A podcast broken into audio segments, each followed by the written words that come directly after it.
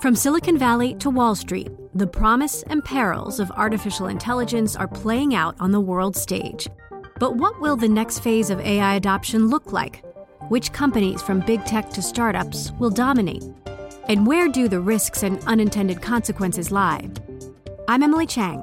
Join me at Bloomberg Tech in San Francisco, May 9th, to answer many of the industry's burning questions, alongside Snap's Evan Spiegel, Xbox President Sarah Bond, OpenAI's Brad Lightcap, top researcher Dr. Fei Fei Li of Stanford, and many more. More details and just a few tickets left at bloomberg.com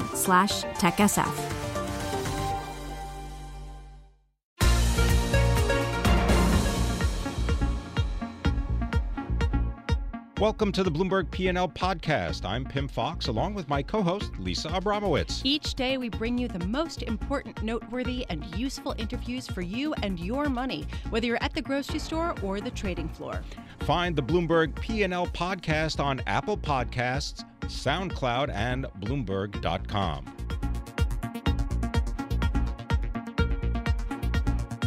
Joining us now to tell us about municipal finance and green finance is Pat McCoy, Finance Director for the New York Metropolitan Transportation Authority.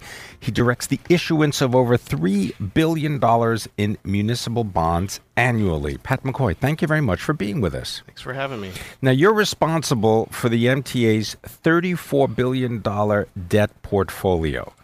How much of that would you like to see go into green bond initiatives? Sure. Well, our our debt outstanding is actually closer to 40 billion now. So, um, look, we everything we do to move people around this city on electrified rail, be it the subways or commuter rails, is inherently green. And we've worked with the Climate Bonds Initiative to uh, to issue bonds uh, labeled green. And as we continue to roll out our funding of our capital program through the issuance of bonds, I would expect that all of our transportation revenue bond or dedicated tax fund bond issues will be green. Pat, do you ride the subway? I do. I do. I, I commute from Tarrytown and Westchester, so I take uh, Metro North uh-huh. to Grand Central, and then I take the Lex line down here to our office at 2 Broadway. What project would you most like to see done next? Well, you know, we have such a wide variety of projects that we're looking to fund. Uh, clearly, uh, the, the, most critical are uh, you know signalization in our subways to improve service there and to to enable us to put more trains on the rails and, and move people around faster. That's a big project. It's not funded, and we're aggressively looking to put that program together and find funding. How much would it cost?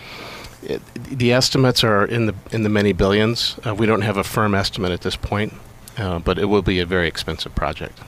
Now, you have a lot of experience dealing with the financing of a variety of projects, uh, not only in your role as uh, at the MTA, but also in previous uh, roles. What can you tell people who might be skeptical about green bond initiatives, why you believe they work, and maybe explain a little bit about the attractiveness to the marketplace? Sure. You know, the, the, the, green bond space, in our view, is, is a natural fit to what the MTA is all about. As I said, according to the, the Climate Bonds Initiative low, low carbon transport uh, criteria, everything we do to move people on rails is, is, is green. That's, that in and of itself is important, and I think the MTA needs to get recognition in the market for doing uh, for undertaking uh, activity that is inherently green. But what does that mean when you say green? It, w- good, good, good question. So, we estimate that um, every trip on public transportation saves or avoids about 10 pounds of greenhouse gases going into the atmosphere. Now, on an annualized basis, that's about a 19 million metric ton number. Because the alternative is taking some kind of fossil fuel based transport. Exactly. So, the alternative of, of you know, people riding around in cars, typically one person, one car, um, so we avoid 19 million metric tons going into the atmosphere every year. We spend about 2 million metric tons to provide the service that we do. So the net benefit of 17 million metric tons avoided is inherently good for our region, for yeah. our state, and for the for the economy. When you said that the total debt load right now is 40 billion dollars, uh, I imagine it would climb considerably if all the projects that you would like to see done uh, actually get okayed and the sure. sign off. Uh, we had Richard Ravitch, the former lieutenant governor of New York on our program a couple months ago, and he said, you know, the MTA hasn't conducted a thorough study of even what would be required to fix the subways and, and exactly what the costs would be. Is that accurate? Well, you know, uh, look, I have a lot of respect for Dick. He's a friend, and I think he is a, a wonderful um, uh, spokesperson for infrastructure generally. Um, what I'll say is that we're uh, in the throes of working on what we call our 20 year needs assessment, which essentially uh, mandates that all of our agencies, Transit Authority, the railroads, bridges, and tunnels, undertake a, a, a really thorough, top to bottom uh, review of all of our infrastructure needs that will inform how we put together our next capital program. And that will be the 2020 to 2024 capital program. It will be a five year capital program. Our current program, the 15 to 19 period, is 33.5 billion. So, you know, I don't want to say Dick's off base on this. What yeah. I would say is that, you know, we're, we're coming up with a new 20 year needs assessment that's going to really lay out what those critical priorities are for the coming capital uh, investment cycle. How much of that $33 billion or so would be financed through the bond market versus through state or, or city funding? Sure. So, bonds are an important funding uh, component to the capital programs, but not the only thing we, we, rely on. The, the cornerstone of our capital investment cycle is the federal uh, government through participation in the, the 5307 and the 5309, the formula uh, programs, the New Starts program, for, you know, for example, for Second Avenue Subway. And then, of course, the state and the city kick in. So bonds have typically been in that, um, what, about a third to, you know, 40%. It varies. You know, it varies by program, by, by revenue sources the state can identify for us to lever, but it will be an important piece of the picture. All right. Which, uh, which train line is going to get renovated next that hasn't been announced? Uh, I wish I could tell you. I don't know. We're, we're, You're looking at it. 116th station of the C. I think that that's next. And okay. I'm very excited about that. Pat McCoy. Great.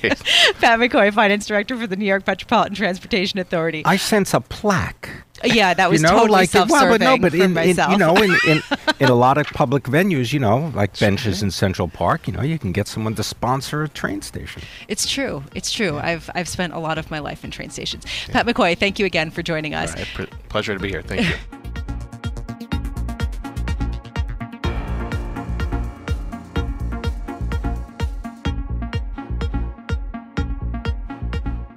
we are here, we are very lucky to say, with the chief executive and the chairman of Build America Mutual, Sean McCarthy and Bob Cochran.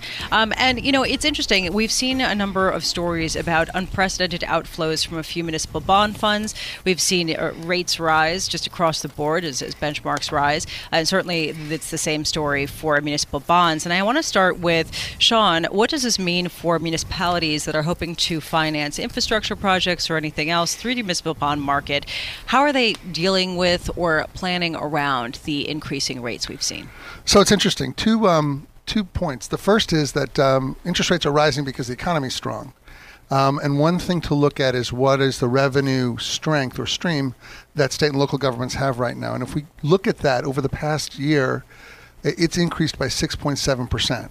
So the capacity for municipalities to actually issue debt for new money um, has increased Hold over the last year. Because it's really interesting that you say that. I'm just thinking to myself, is it even across the board, or are there certain areas that have actually seen their tax revenues increase dramatically while other places have seen them decline? I'd say generally it's increased in some okay. places quite so a bit is, more. Okay. Um, so the, as the economy has increased, interest rates have gone up, and generally uh, that capacity for state and local governments has increased. So if you look at it this year, actually, um, there's been a 14% increase in uh, spending by state and local governments on infrastructure. So that's uh, a total of 293 uh, billion dollars in construction, and uh, that would be an increase of $36 billion. So it's not insignificant. Bob uh, Cochran, I'm wondering if you could just step back for a second and describe why you and Sean decided to start this firm. Mm-hmm. You both worked at FSA, that was acquired by Assured. What right. makes Build America, BAM, mm-hmm. different not only in its ownership structure, but in the kinds of municipal debt that it underwrites, that right. it guarantees, rather. Right. So Sean and I got together. We had uh, we've been together as business partners for over 30 years, um, even prior to FSA. 35 if we're counting. right? Uh, builds and yeah. three days and builds and up after four a while. Uh, so we had a lot of experience uh, in the industry. We have a love of the industry and a lot of the people that work in it. Um, we took a couple of years off, and uh, as you know, through the financial crisis, most of the companies didn't make it. Uh, we tried to assess what we thought were the causes and results of that, and uh, could we build a better company, a better business model that would address what we thought were the problems that led to uh, some of the failures uh, in 2008 9. And uh, Build America Mutual was a result of that collaboration. We spent almost two years um, sort of working through that plan and raising the capital to start the company. And uh, it's a BAM is a mutual insurance company. I think probably the first one uh, created in New York in at least 40 or 50 years. And uh, the reason we did that is so that the issuers, the public entities that use insurance, would essentially be our shareholders, our members. And the reason for that is we're not driven by high returns on equity, we're driven by high accumulation of capital and the safety of the bonds that we insure for investors.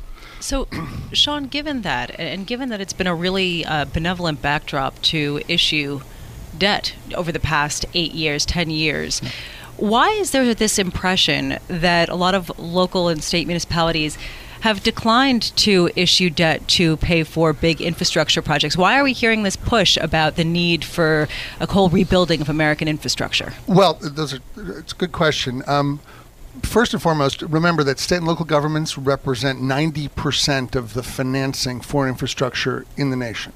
So when people think, has the federal government passed a bill that's going to uh, finance state and local governments, I mean, uh, infrastructure in the country, it's really state and local governments that are doing that. They are the, the really the engine behind infrastructure finance. Uh, the thing I mentioned before uh, is directly related to that, and that is the fact that um, municipalities, their revenue uh, strength has been increasing since the recession.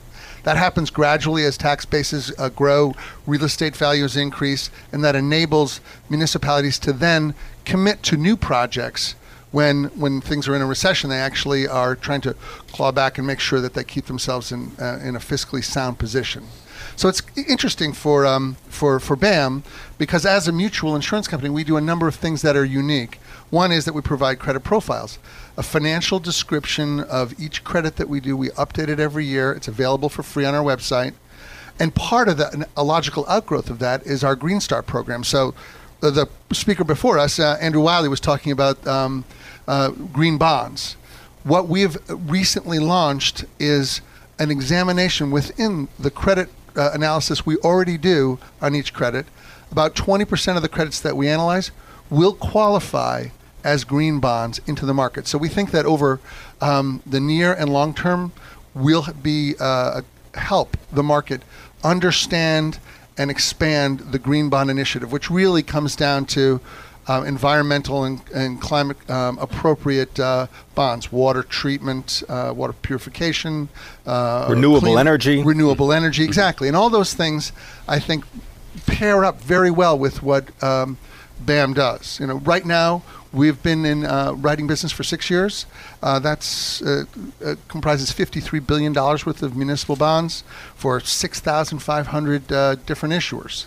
So when you said what's different about what we do, one of the things that's different is we are looking at sort of core municipal finance. So general obligation bonds, revenue bonds from taxes. It's really straight down the middle of the fairway in terms of what is classically municipal finance.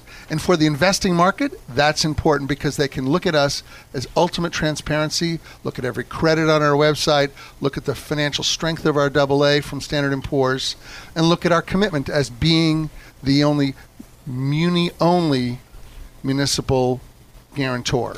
So if you think about it in those terms, what happened in the crisis? It wasn't municipal bonds that defaulted in mass. It was other things that happened. And BAM's committed to the fact that we only do municipal finance. And the core of that business is state and local governments. They're the engine behind the growth and uh, rehabilitation of infrastructure in the market. And finally, if you just think about what's the demand, you know, the American Society of Civil Engineers has projected a $200 billion need for additional financing over the next 10 years in, in infrastructure. And just real quickly, in 30 seconds, do you think that that's going to be difficult to finance given the fact that rates are rising uh, more and potentially the credit cycle could, could turn? Well, first of all, Sean, that's 200 billion a year more, so 2 trillion over the next 10 years that we have to increase. Um, well, in, interest rates are definitely a factor because uh, if we're going to achieve that kind of funding rate over and above what the municipal market is already achieving, which is about 250 billion a year in new money financing, um, that's those bonds have got to it's got to be financed with some sort of long-term debt, municipal bonds, or and it's got to be paid back over time with a revenue stream. Thanks very much, gentlemen. Bob Cochran, Chairman, Build America Mutual. Sean McCarthy, Chief Executive Officer, Build America Mutual.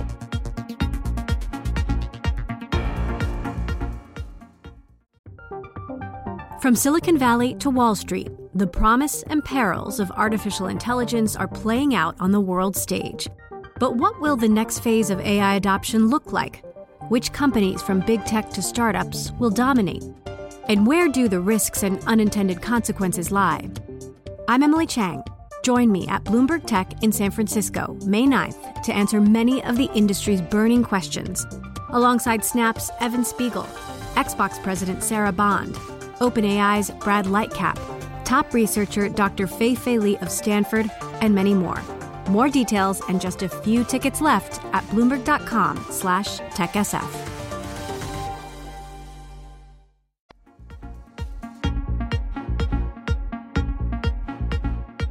are focusing today on Caterpillar, which has been a bellwether of global growth. And today, that bellwether is not signaling something positive. Joining us now is Brooke Sutherland, Bloomberg Opinion Industrials columnist. And Brooke, I'm just wondering I mean, Caterpillar didn't boost its outlook for the year, which analysts had expected. But was it really so bad, this report, or are investors simply looking for the negative right now because they're feeling uh, skittish and are looking to uh, take profits right now? I think it's a little bit of both. I mean, I think what's really key to keep in mind here is that nobody's saying that growth is all of a sudden going to stop and we're going to start to see sales decline at these industrial companies. It's all about where the momentum is heading. And I think what Caterpillar's report indicated is that the sales momentum is slowing. So you're not you're still going to see growth, but you're probably not going to see it at the rates that we had been seeing. Now part of that is just lapping tougher comparisons, but there's also questions about how demand is going to hold up in some of these markets. And as Caterpillar pushes through price increases to offset some of these rising raw material costs uh, amid the trade war, you know, could that ultimately affect demand and sort of accelerate the growth slowdown that we're already seeing naturally as we get later in the economic cycle? Brooke, uh, if you happen to be a company that is buying or leasing a Caterpillar, let's say off highway truck, you know, in the mining industry or construction business, those items, they're like three and a half million dollars just for the one time purchase. If you're financing it, things are going to get more expensive. If you're buying it, raw material inputs are making it more expensive. What has happened in three months? How come we didn't hear this three months ago in the last earnings report?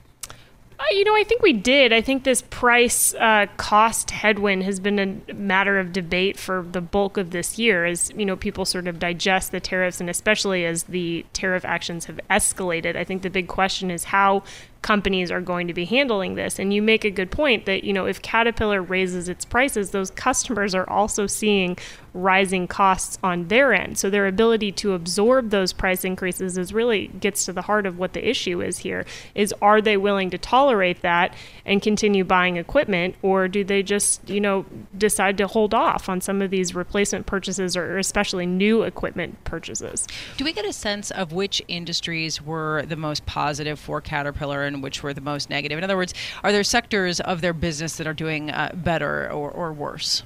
Uh, yeah, so they also reported their um, September sales uh, on Monday night, uh, and that's a, on a three month rolling average basis. And what you saw there was a slight slowdown in construction equipment sales mm. growth. Um, and that was offset by, you know, pretty strong momentum in its mining segment, which makes sense because mining is coming back from a pretty severe downturn. Um, but you are seeing a little bit of that weakness in construction, and sort of you couple that with a lot of the negative sentiment that we've been hearing for home builder stocks yeah. and for you know construction in general. And I think that uh, is definitely something that investors are picking up on today. Well, and that's actually a really interesting point. I was going to go to that. I mean, does this signal something broader about the slowdown in the in the home building sector and just sort of in general about some of the uh, the industries that have supported the recovery so far really slowing down in perhaps an even more meaningful way than people have, have realized? I think you know a lot of what you're seeing is sort of coming up on the peak in the cycle, and that affects companies in different ways. So 3M also reported today, and its stock is getting crushed, and a lot of the slowdown that it saw is in these shorter cycle markets. So automotive, electronics, um, uh, healthcare as well, and some of those have had stronger momentum for a longer stretch of time. And I would also put um, residential construction, home building in that. They've, they've been on this recovery track for a longer period. And so it makes sense that we might be nearing the, the peak of that versus some of these longer cycle businesses. Like I think of United Technologies, which is also out today, and its aerospace business. I mean, it takes those orders very far in advance. You don't just show up at United Technologies and buy a jet engine.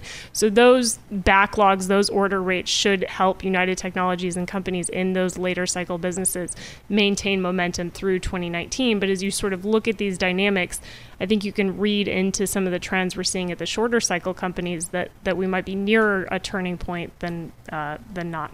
I want to thank you very much for being with us. Uh, Brooke Sutherland, of course, uh, expert in all things having to do with mergers, acquisitions, and just general corporate uh, Go ahead. You, something really strange because as Brooke is talking about home builders and how there has been this slowdown, Toll Brothers, one of the biggest home builders, their shares are up today, nearly two percent. So go figure. There actually is some strength today in home builders, even though there is a generally negative sentiment. And frankly, home builder stocks, as Dave Wilson has pointed out in his chart of the day, uh, actually have entered a bear market. So perhaps some people are seeing some uh, opportunities.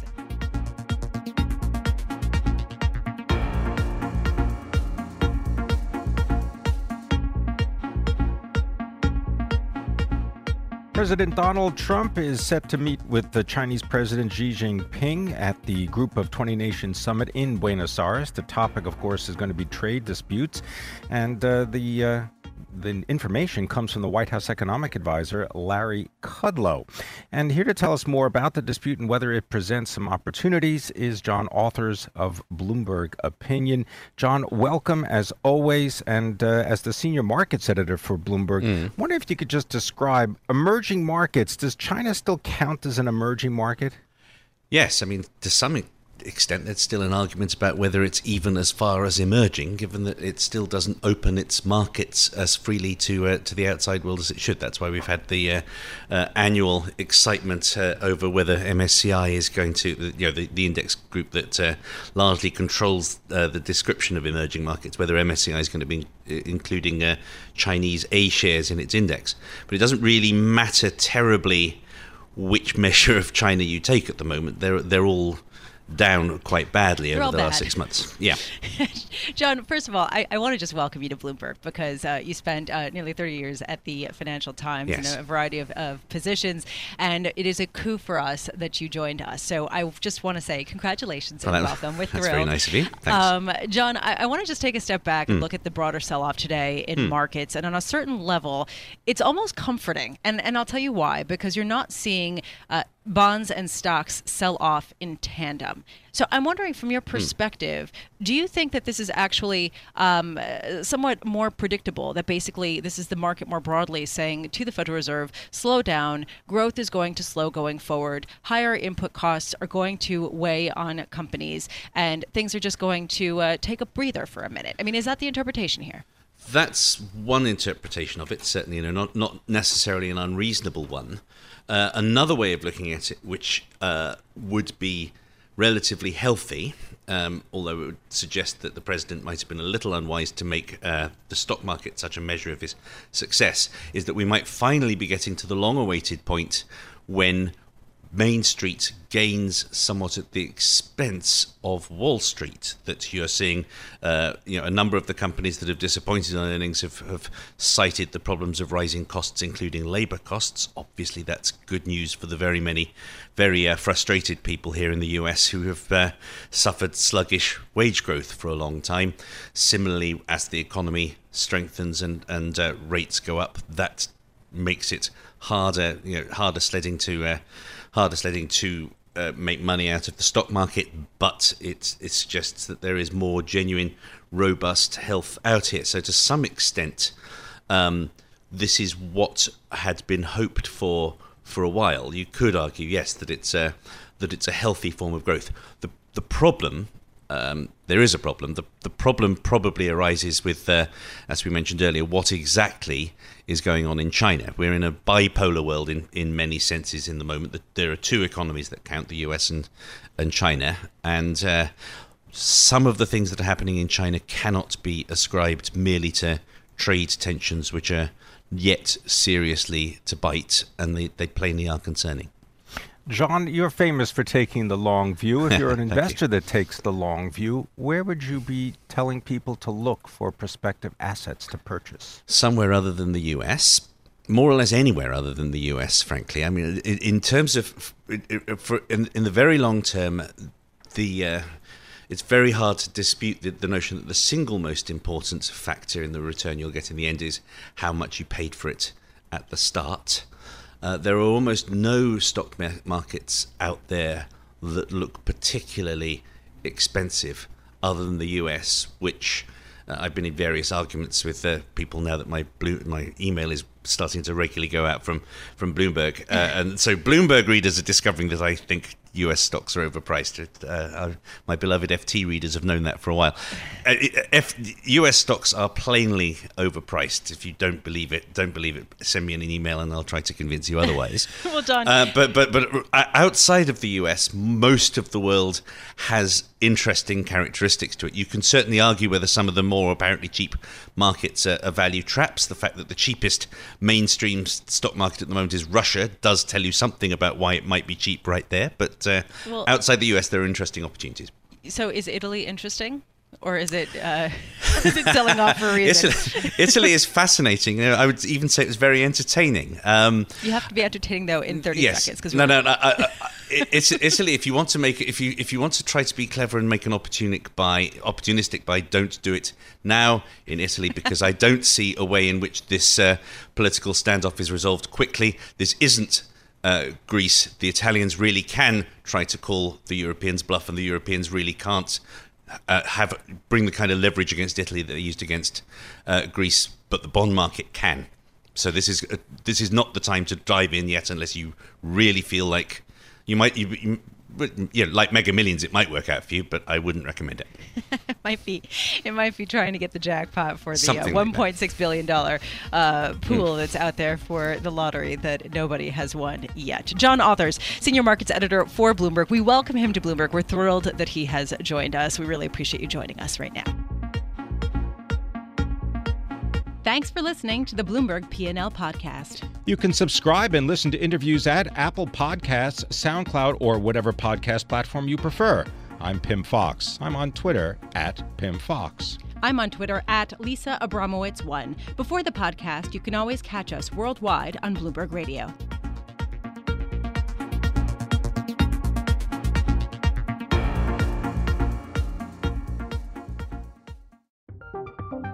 From Silicon Valley to Wall Street, the promise and perils of artificial intelligence are playing out on the world stage. But what will the next phase of AI adoption look like? Which companies, from big tech to startups, will dominate? And where do the risks and unintended consequences lie? I'm Emily Chang. Join me at Bloomberg Tech in San Francisco, May 9th, to answer many of the industry's burning questions, alongside Snap's Evan Spiegel, Xbox President Sarah Bond, OpenAI's Brad Lightcap, top researcher Dr. Fei Fei Li of Stanford, and many more. More details and just a few tickets left at bloomberg.com/techsf.